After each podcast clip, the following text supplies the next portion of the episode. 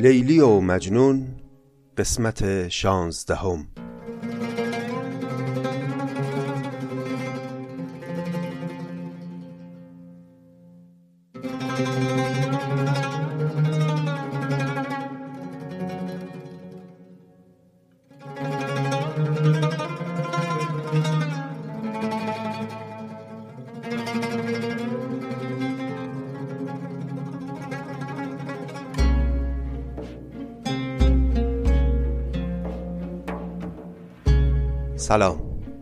86 امین پادکست نظامی گنجوی است. من محمد رضا طاهری هستم و خوشحالم که به لطف همراهی شما یک بار دیگه نشستیم پای بسات شعر نظامی و بناست که وقتمون رو با سخن او خوش کنیم. ما داریم منظومه لیلی و مجنون رو می‌خونیم و در قسمت قبل همونطور که دیدید داستان به یک نقطه حساس رسید. اجازه بدین در این قسمت از مقدم خانی صرف نظر کنیم و دیگه یک راست بریم به سراغ قصه.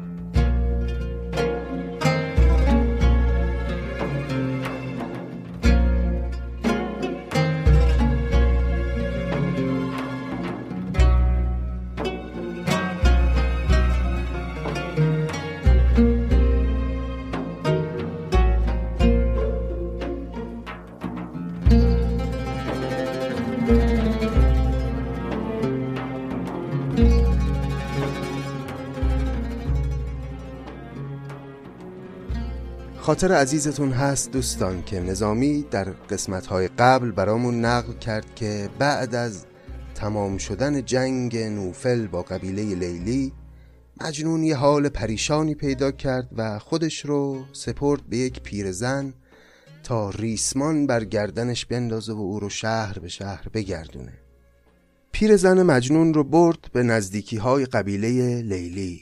همین که بوی لیلی به مشام مجنون رسید نشست بر زمین و شروع کرد به گریستن. سرش رو میکوبید به زمین و حرف می‌زد با لیلی. هنوز یادمون باشه یه چند روزی بیشتر از جنگ نوفل با قبیله لیلی نگذشته و از این حرفایی که مجنون داره به لیلی می‌زنه پیداست که چقدر احساس گناه می‌کنه به خاطر اون جنگ.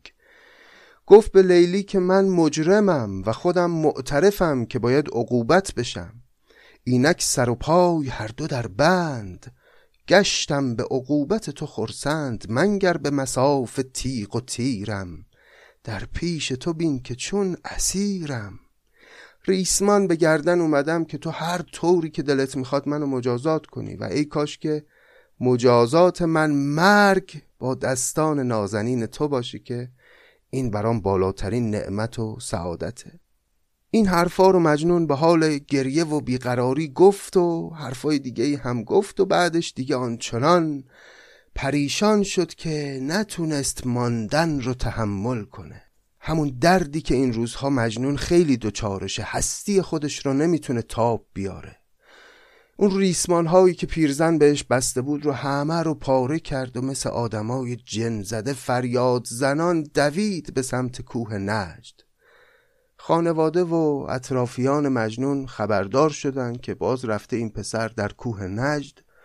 اومدن سراغش که یه حالی ازش بپرسن و دستی ازش بگیرن منتها این بار دیگه احوالش رو که دیدن فهمیدن که حقیقتا کاری برای این پسر از دست اونا بر نمیاد و او دیگه امکان برگشت به زندگی عادی رو نداره.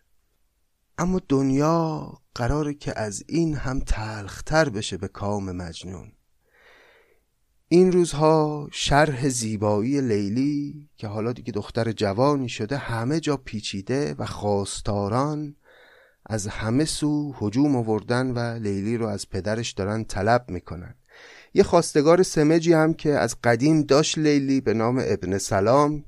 یادتونه که اومد لیلی رو خواستگاری کرد و پدر لیلی جواب مثبت رو به ابن سلام داد اما گفت که الان وقتش نیست باید یه چند مدتی صبر بکنی و بعد بیای به طلب این دختر.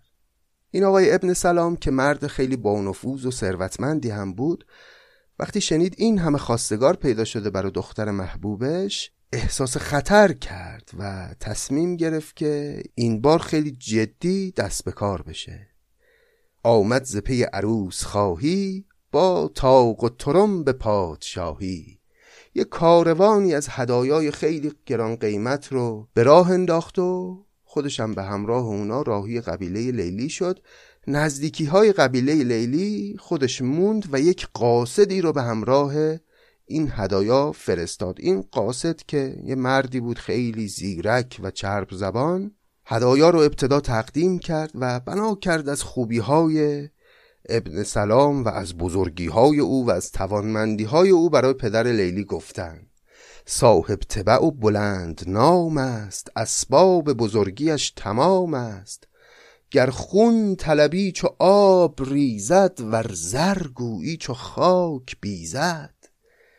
هم زو برسی به یاوری ها هم باز رهی ز داوری ها گفت به پدر لیلی که این ابن سلام با همه بزرگی و جلال و جبروتی که داره حاضر هر کاری به خاطر شما و به خاطر لیلی انجام بده. حاضر خون بریزه به خاطر شما و حاضر مثل ریگ زر خرج کنه براتون و تنها راهی که تو داری برای اینکه از شر حرفای مردم خلاص بشی اینه که دخترت رو به یک بزرگی مثل ابن سلام شوهر بدی هم زو برسی به یاوری ها هم باز رهی ز داوری ها ازدواج لیلی و ابن سلام سبب خواهد شد که تو از شر داوری ها و قضاوت هایی که مردم دربارتون می‌کنن خلاص خواهی شد. بشنوید حالا ادامه قصه رو از زبان حکیم نظامی.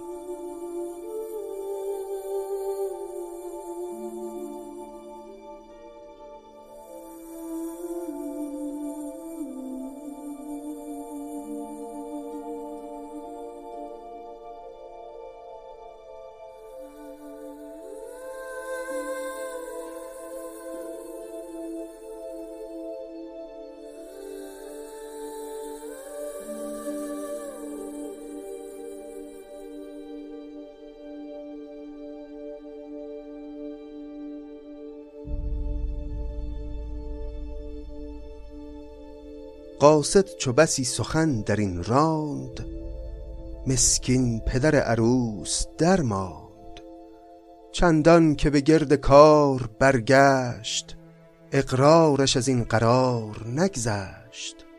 بر کردن آن عمل رضا داد مه را به دهان اژدها داد.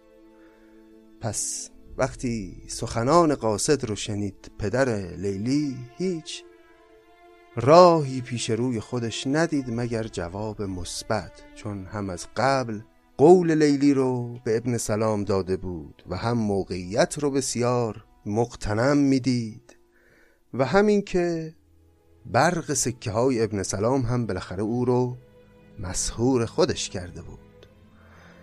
چون روز دگر عروس خورشید بگرفت به دست جام جمشید. بر صفت عرب غلام روسی افگند مسلی عروسی. آمد پدر عروس در کار آراست به گنج کوی و بازار. داماد و دگر گروه را خواند بر پیشگه نشاد بنشاد پس فردا صبح دیگه پدر لیلی رسما بنا کرد به آماده کردن مقدمات عروسی لیلی و ابن سلام. و می‌بینیم که نظامی صبح شدن رو چقدر تلخ و در عین حال جالب برامون توصیف می‌کنه که کاملا نسبت داره با روایتی که بعدش می‌خواد برامون تعریف کنه. میگه چون روز دگر عروس خورشید ماجرا ماجرای عروسیه و اینجا خورشید رو هم به عروس تشبیه می‌کنه نظامی. چون روز دگر عروس خورشید بگرفت به دست جام جمشید بر صفت عرب غلام روسی افگند مسلی عروسی.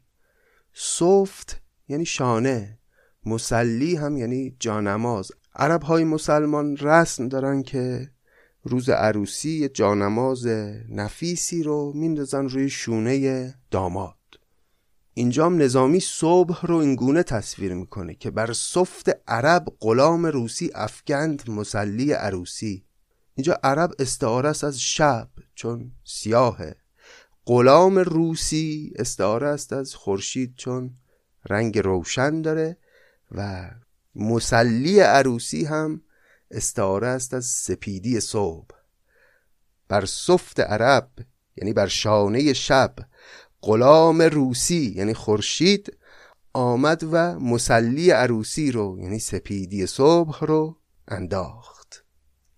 آمد پدر عروس در کار آراست به گنج کوی و بازار. داماد و دگر گروه را خواند بر پیشگه نشاط بنشاند. آیین سرور و شاد کامی برساخت به غایت تمامی. بر رسم عرب به هم نشستند اقدی که شکسته باز بستند. به این ترتیب پدر لیلی ناجوان مردانه دخترش رو به عقد ابن سلام در آورد طوفان درم بر آسمان رفت. در شیربها سخن به جان رفت. بر هجله آن بت دلاویز کردند به تنگ ها شکرریز. وان تنگ دهان تنگ روزی چون عود و شکر به عطر سوزی. عطری ز بخار دل برانگیخت وشکی چو گلاب تلخ میریخت. عروسی برپا شد و تا می‌تونست ابن سلام پول خرج کرد برای اینکه همه رو راضی کنه. طوفان درم بر آسمان رفت. در شیربها سخن به جان رفت. یعنی حرف از این شد که شیربهای لیلی جان منه. اینقدر سنگ تمام گذاشت. ابن سلام برای گرفتن لیلی و در نهایت عقد ازدواج بسته شد و این وسط غم عالم بود که آوار شد بر دل لیلی. وان تنگ دهان تنگ روزی چون عود و شکر به عطر سوزی. می سوخت در خودش. عطری ز بخار دل برانگیخت. وشکی چو گلاب تلخ میریخت. لعل آتش و جز اشاب می‌داد این قالی وان گلاب می‌داد. لبهاش اون لبهای سرخش پر شده بود از سخنان آتشین خشم داشت لیلی از پدرش و از روزگاری که او رو در کنار چنین شوهر ناخواسته ای نشانده. لعل آتش و جز اشاب می‌داد. جز همینجا استعاره از چشمه. بر لب سخنان آتشین داشت اما چشماش آب می‌زد بر این آتش. چون ساخته شد بسیچ یارش ناساخته بود هیچ کارش. هیچ لیلی آماده نشده بود برای رفتن به خانه شوهر. چون ساخته شد بسیچ یارش ناساخته بود هیچ کارش. نزدیک دهن شکسته شد جام پالوده که پخته بود شد خام. بر خار قدم نهی بدوزد و آتش به دهن بری بسوزد. ابن سلام این لقمه ای که برداشته بود لقمه ای نبود که از گلوش به راحتی پایین بره. گویا آتش داشت به سمت دهان خودش می برد پیداست که لیلی زن خوبی برای ابن سلام نخواهد بود اما او دل بسته بود به لیلی و این خطا رو کرد و او رو به همسری خودش در آورد اما به هر حال لیلی هم مقاومتی نکرد و تلاش نکرد که قوانین قبیله رو نقض بکنه. طبق اون سنتی که بود گردن نهاد بر خواسته پدر خودش و شوهری رو برگزید که پدر برای او تعیین کرده. عضوی که مخالفت پذیرد فرمان تو را به خود نگیرد. هر چند قبیله گشت آسی بیرون فتد از قبیله خاصی. چون مار گزیده گردد انگشت واجب شودش بریدن از مشت. جانداروی طبع سازگاری است مردن سبب خلاف کاری است. لیلی که مفرح روان بود در مختلفی هلاک جان بود.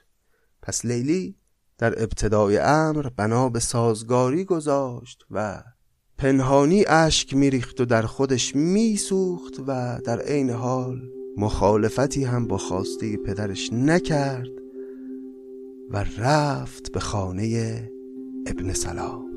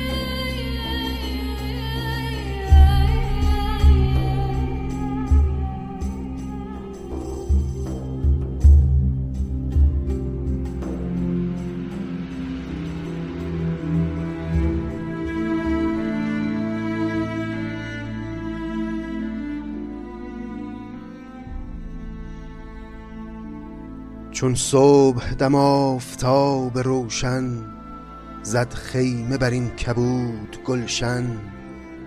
سیاره شب پر از اوان شد بر دجله نیل گون روان شد. داماد نشاطمند برخاست از بهر عروس محمل آراست. باز در اینجا می‌بینیم که نظامی صبح شدن رو به گونه ای توصیف می‌کنه که بی نسبت نیست با روایتی که بعدش می‌خواد نقل کنه. چون صبح دم آفتاب روشن زد خیمه بر این کبود گلشن سیاره شب پر از اوان شد.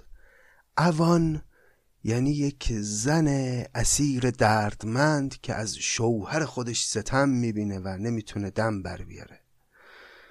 متا اینجا از جهت سفید رو بودن استعاره است از همون سپیدی صبح یا نور خورشید. سیاره شب کشتی شب پر شد از نور سپید که اینجا ازش به عنوان اوان یا زنی که ستم دیده است تعبیر میشه.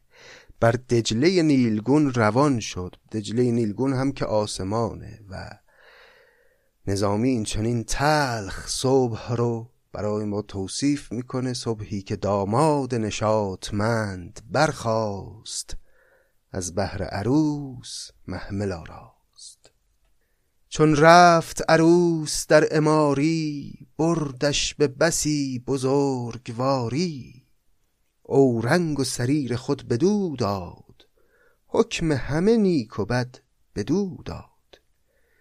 یعنی ابن سلام برخلاف پدر لیلی که هیچ احترامی برای لیلی قائل نبود و او رو اصلا به حساب نمی آورد خیلی محترم داشت لیلی رو و اورنگ و سریر خود به دو داد اختیار زندگی رو به دست او داد و به او احترام گذاشت و با او به خوبی رفتار کرد. روزی دو سه بر طریق آزرم می کرد به رفق. موم را نرم. یه دو سه روزی ابن سلام با لیلی مدارا می کرد خب فکر کنید عروس رو به خانه آورده و در فکر اینه که چگونه با او هم بستر بشه. منتها هیچ روی خوش نمی‌بینه از لیلی. سعی کرد چند روزی با رفق و مدارا لیلی رو کم کمک نرم بکنه. روزی دو سه بر طریق آزر می کرد به رفق موم را نرم. با نخل رتب چو گشت گستاخ دستی به رتب کشید بر شاخ. زان نخل رونده خورد خاری که از درد نخفت روزگاری. لیلیش تپانچه ای چنان زد کفتاد چون مرده مرد بی خد. پس بعد از اینکه چند روزی گذشت و ابن سلام تصمیم گرفت که بالاخره دستی دراز کنه و رتبی بخواد بچینه از نخل قامت لیلی زان نخل رونده خورد خاری که از درد نخفت روزگاری. لیلی چنان ضربه ای به دست ابن سلام زد که تا روزها دستش درد می‌کرد. لیلیش تبانچه ای چنان زد کفتاد چون مرده مرد بیخرد گفت در دیگر این عمل نمایی از خیشتن و زمن برایی سوگند به آفریدگارم کاراست به سن خود نگارم که از من قرض تو بر نخیزد ور تیغ تو خون من بریزد. لیلی سوگند خورد گفتش که یه بار دیگه اگه این کارو بکنی هم تو رو می‌کشم هم خودمو گفت دگر این عمل نمایی از خیشتن و زمن برایی حق نداری دست به سوی من دراز کنی. سوگند به آفریدگارم کاراست به سن خود نگارم که از من قرض تو بر نخیزد ور تیغ تو خون من بریزد. قسم به خدایی که منو این گونه زیبا آفرید که تو از من کام نخواهی جست حتی اگر خون منو بریزی. که از من قرض تو بر نخیزد ور تیغ تو خون من بریزد. چون ابن سلام دید سوگند زان بت به سلام گشت خرسند. دانست که از او فراغ دارد جز وی دگری چراغ دارد. دیگه ابن سلام وقتی این واکنش لیلی رو دید فهمید که ماجرا از چه قراره. دانست که از او فراغ دارد. فهمید که لیلی کمترین دلبستگی به ابن سلام نداره. جزوی دیگری چراغ دارد. یه چراغ دیگری جز او. حتما در جان لیلی روشنه که این گونه بیمهری می‌کنه با شوهر. لیکن به طریق سرکشیدن می نتوانست از او بریدن. که از دیدن آن مه دو هفته دل داده بود و ز دست رفته. گفتا چو ز مهر او چنینم آن به که در روز دور بینم. خرسند شدن به یک نظاره زان به که کند ز من کناره. ابن سلام فهمید که لیلی لقمه دهان او نیست. و فهمید که این دختر هیچ وقت به میل دل او نخواهد بود اما از طرفی هم دل بسته بود به لیلی و دلش نمی اومد که او رو طلاق بده. لیکن به طریق سرکشیدن می نتوانست از او بریدن که از دیدن آن مه دو هفته دل داده بود و ز دست رفته.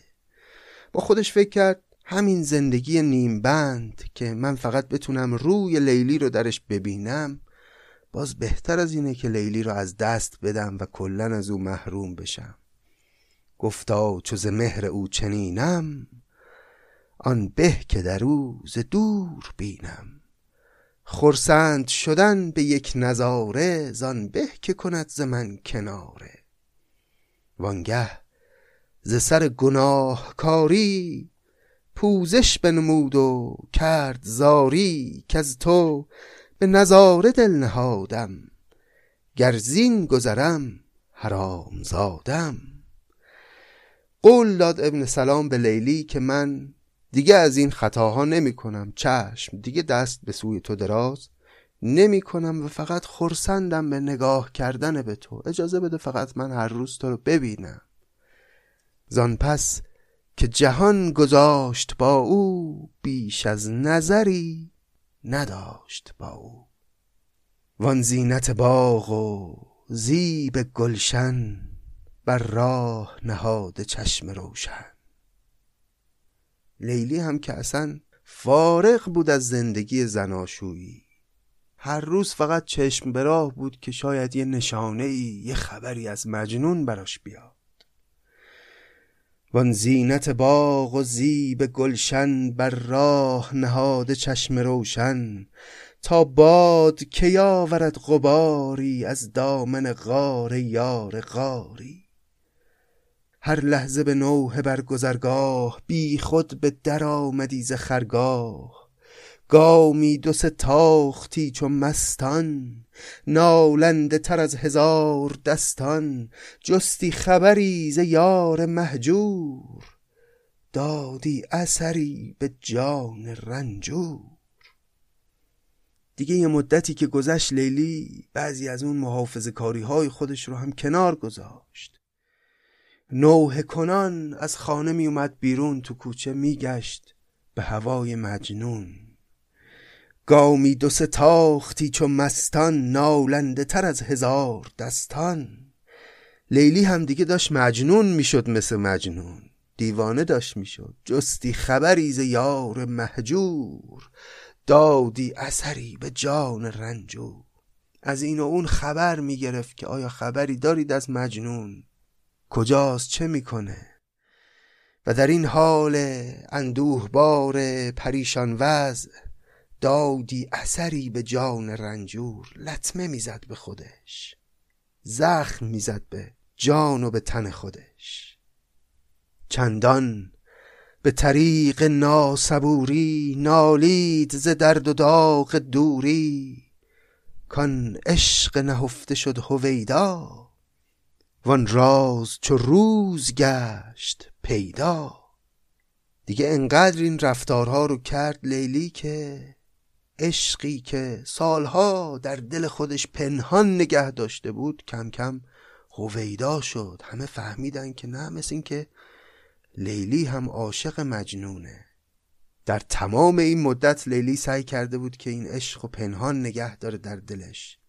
و برای اینکه برخلاف سنت ها و اصول قبیله کاری نکنه فقط در تنهایی گریه می‌کرد و گاهی وقتا یه نشانه هایی درز می‌کرد. یه کسانی چیزی میفهمیدن. ولی باز مشمول مرور زمان می‌شد و همگان خیال می‌کردن که لابد لیلی فراموش کرده دیگه. منتها این بار لیلی محافظ کاری رو کنار گذاشته و با اینکه شوهر داره میره تو کوچه ها و دیوانوار سراغ مجنون رو می‌گیره. برداشت رنج ناشکیبش از شوهر و از پدر نهیبش. نهیب یعنی ترس. این رنج ناشکیبی که در جان لیلی هست باعث شده که ترس و نهیب شوهر و پدر از دل لیلی بره. دیگه نه از پدرش میترسید و نه از شوهرش. علنا عشق خودش رو به مجنون نشون می‌داد. برداشت رنج ناشکیبش از شوهر و از پدر نهیبش. چون عشق سرشته شد به گوهر چه باک پدر چه بیم شوهر.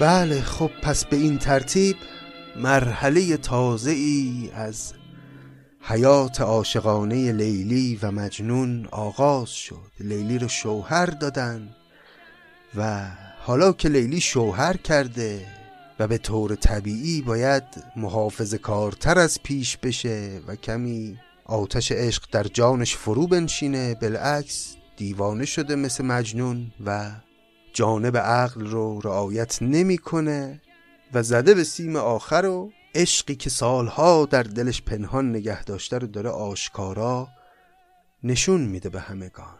باید ببینیم که این رفتار لیلی چه طبعاتی در پی خواهد داشت و مجنون که حالا دیوانوار در کوه نجد داره برای خودش میگرده و هنوز خبر نداره از این بلایی که به سرش اومده او چه اتفاقاتی پیش رو خواهد داشت و آیا مطلع خواهد شد از شوهر کردن لیلی و چه واکنشی در قبال این اتفاق نشان خواهد داد.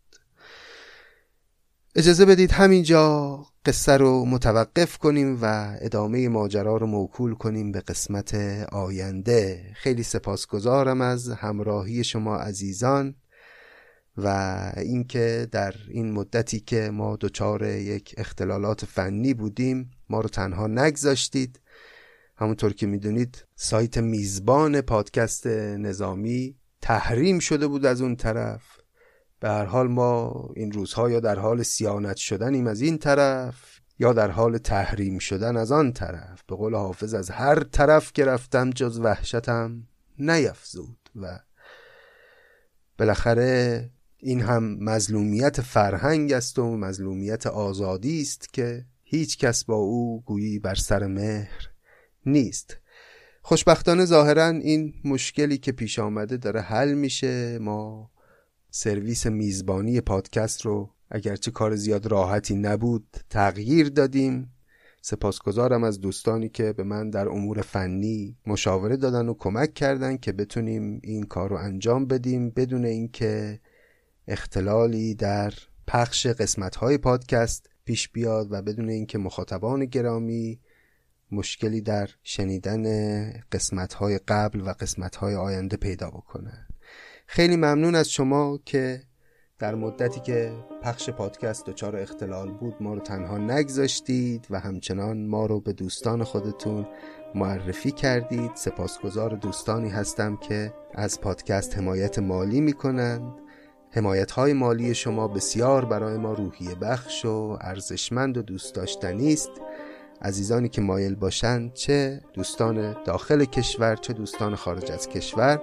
می‌تونن از طریق لینکی که در توضیحات همین قسمت و قسمت های دیگر گذاشته شده به طور امن از پادکست نظامی گنجوی حمایت مالی کنن از طریق سایت هامی باش که عرض کردم لینکش در توضیحات هست.